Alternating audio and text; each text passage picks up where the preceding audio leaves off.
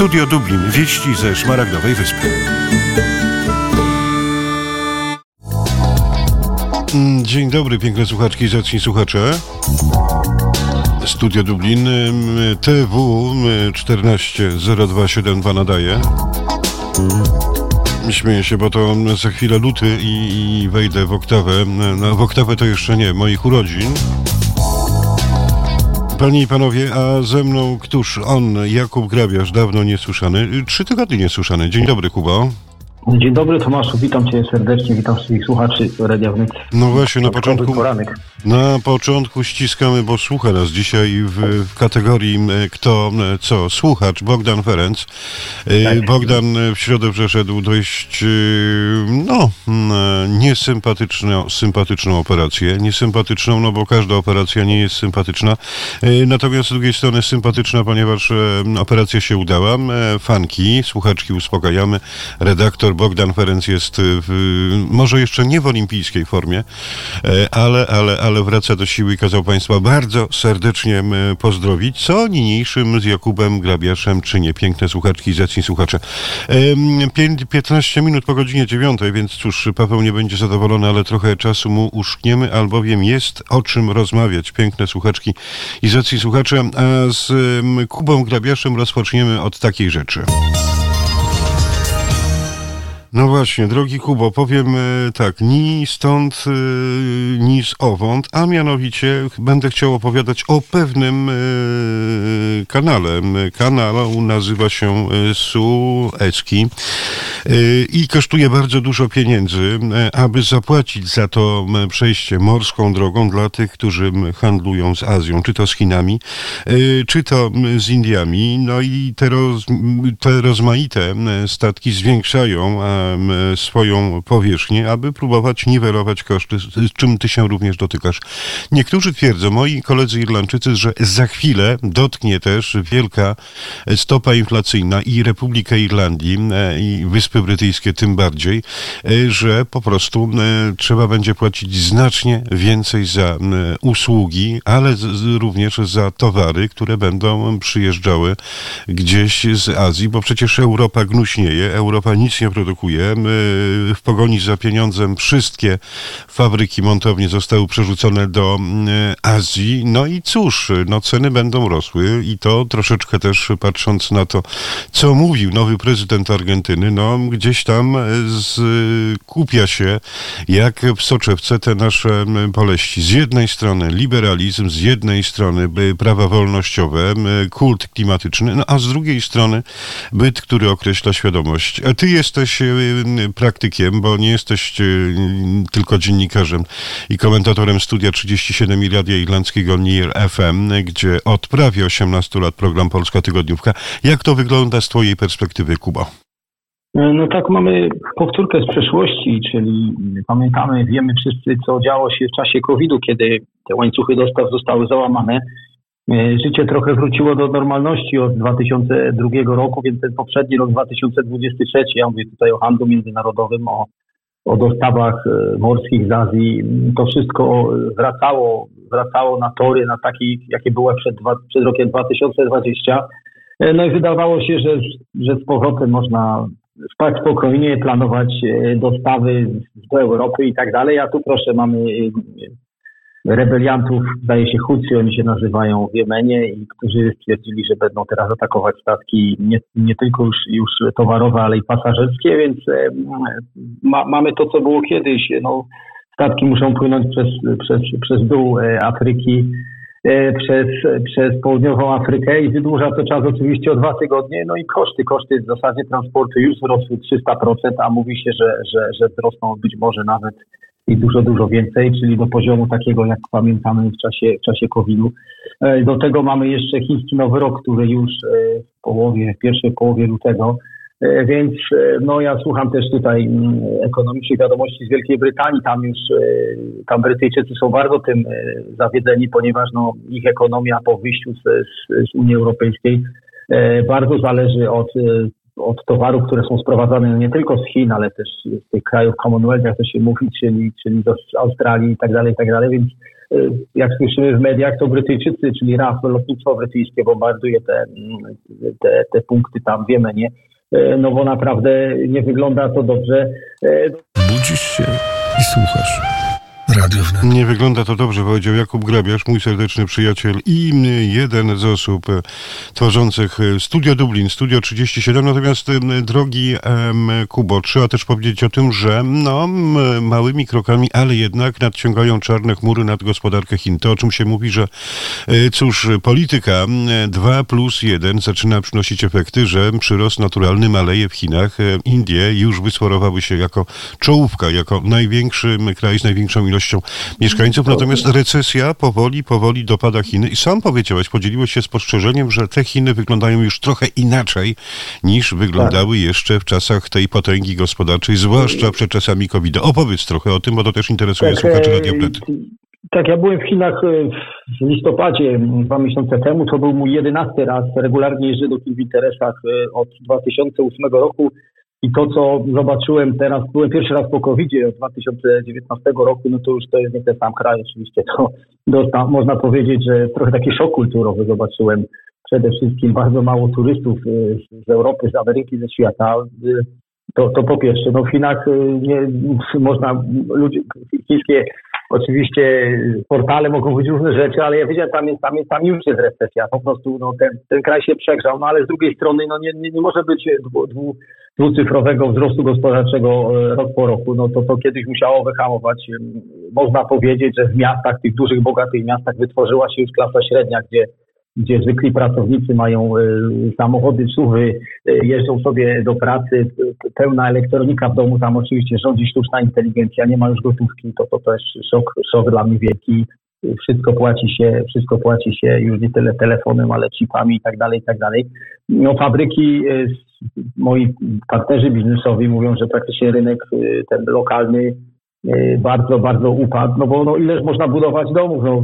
Chińczycy przez ostatnie 20-30 lat budowali, budowali, no muszą poczekać na następne pokolenie, które będzie potrzebowało nowych mieszkań, bo już praktycznie wybudowali mieszkania dla wszystkich, więc te, które są, są horrendalnie drogie, no cena w miastach niskich sięga 12-15 tysięcy dolarów za, za metr kwadratowy mieszkania, nie w centrum, tylko tego zwykłego mieszkania poza miastem, być może nawet 20 kilometrów od centrum, także to są horrendalne sumy na, na przeciętnego Chińczyka na to nie stać, więc, więc te domy pustoszeją. No, e, deweloperzy, deweloperzy wyhamowali. No a to oczywiście, jeśli Chiny będą mieć e, zadyszkę, to my tu w Europie będziemy mieć szkawkę. No, no, no tak to wygląda. Poza tym y, polityka widzę rządu chińskiego jest też taka, że oni, oni już nie chcą być tanią e, europejską czy tam światową fabryką, gdzie, gdzie my będziemy się, się bawić, coś tam płacić, a oni będą produkować i spać, a pracownictwo spać. No właśnie Kuba, powiedz mi jeszcze jedną rzecz, bo to mnie zaskoczyło. Powiedziałeś mi, że to, co produkują Chińczycy na rynek europejski, to jest, powiedzmy sobie szczerze, tak jak mówiliśmy jako dzieci w latach 80., małe badziewko, tak? Natomiast to, co produkuje się na rynek chiński,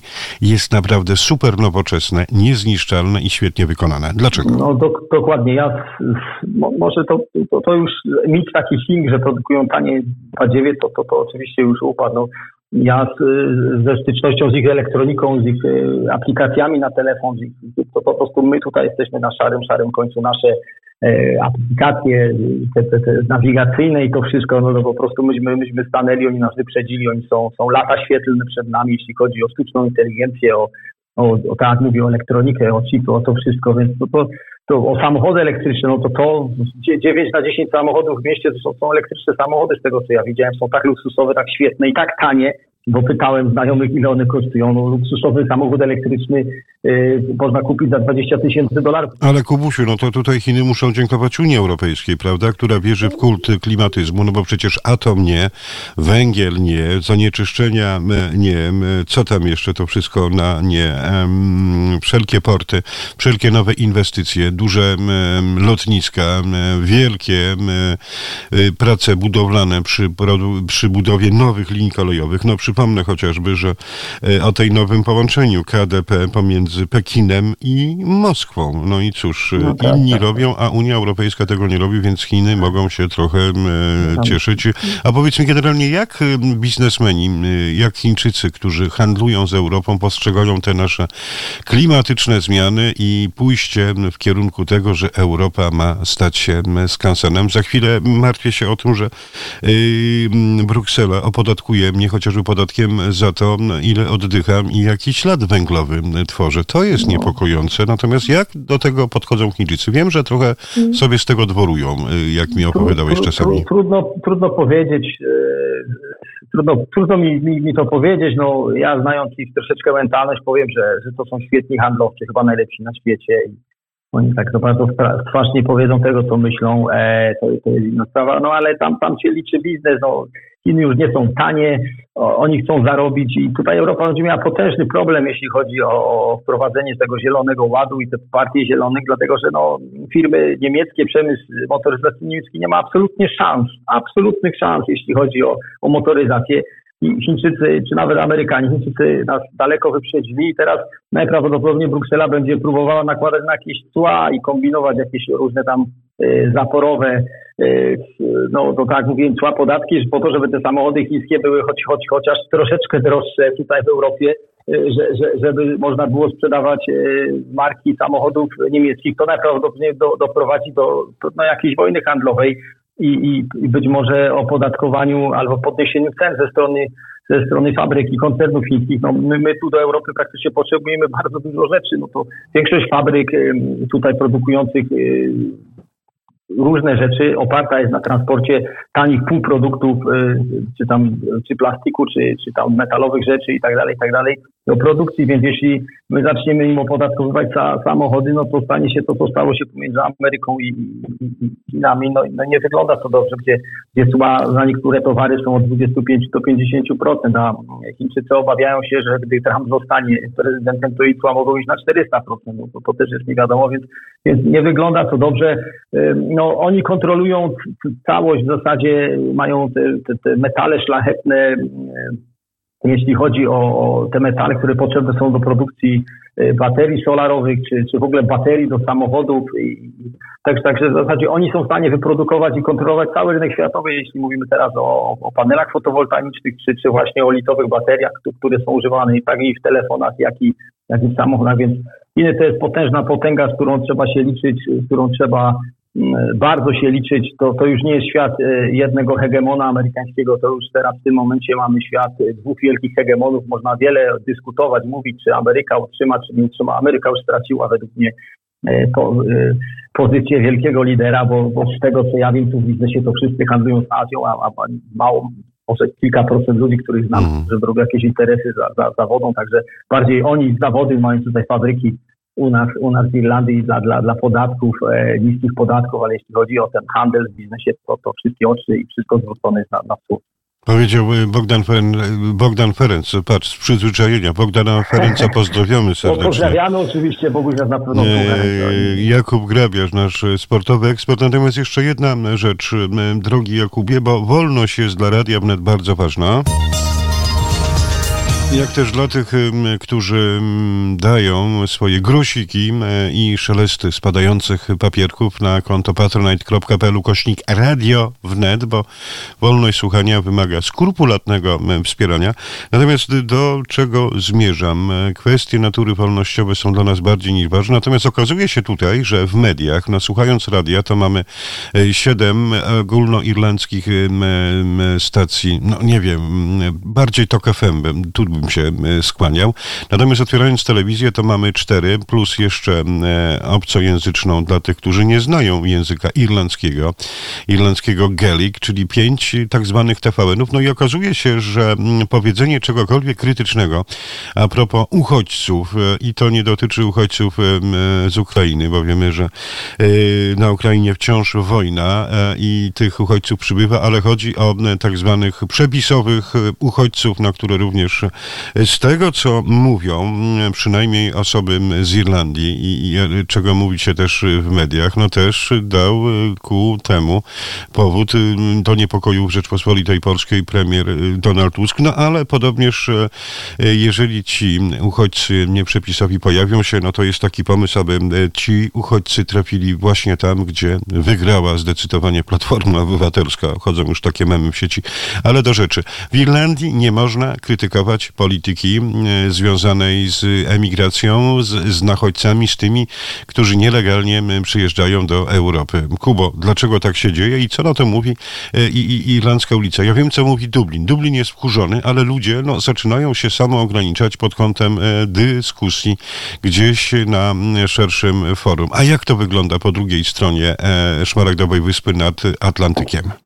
O, tutaj na prowincji nie tylko, wygląda to tak, że krytykować można, tylko zobacz, że nie ma gdzie, bo finlandzkie media to tak jakby było 5 TVN-ów mniej więcej.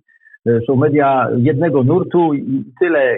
Najciekawsze jest to, jeśli ogląda się różnego rodzaju debaty na tych różnych kanałach telewizyjnych, to do studia zapraszani są e, goście, którzy są za nigdy nie ma nikogo przeciw i nawet dziennikarz, który zadaje pytanie, to w zasadzie zadając pytanie, on sobie sam odpowiada, że to jest źle i powinno... A gdzie Petan Tojbin, nasz ulubiony poseł z partii Ontył?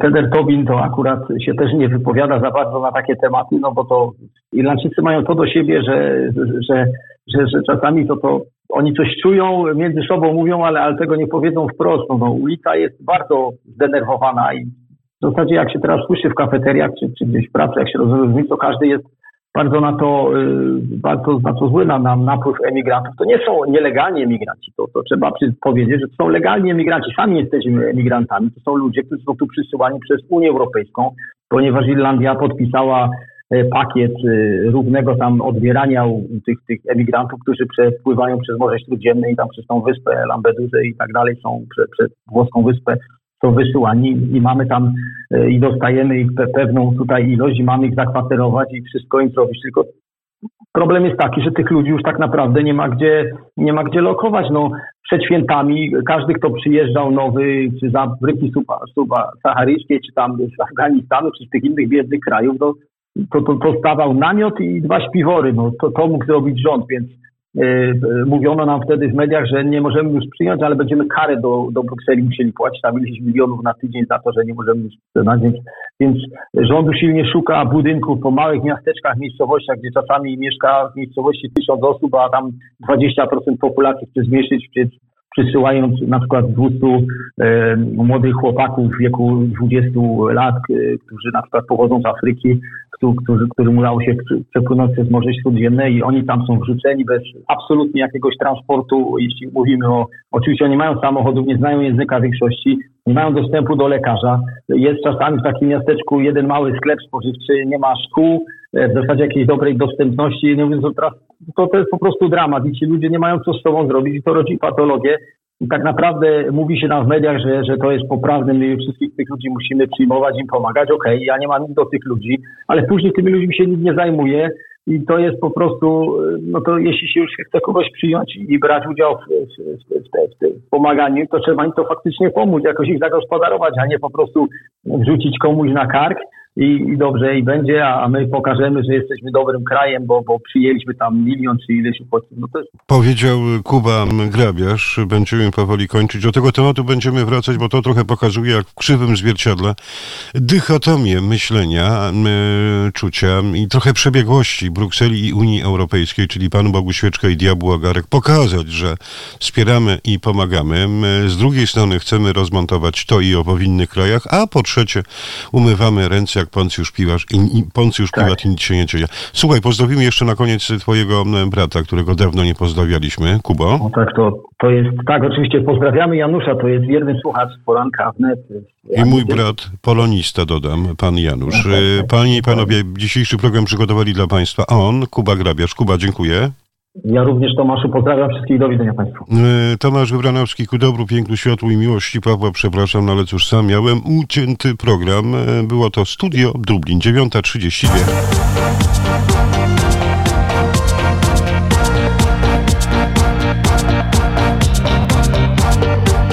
Studio Dublin.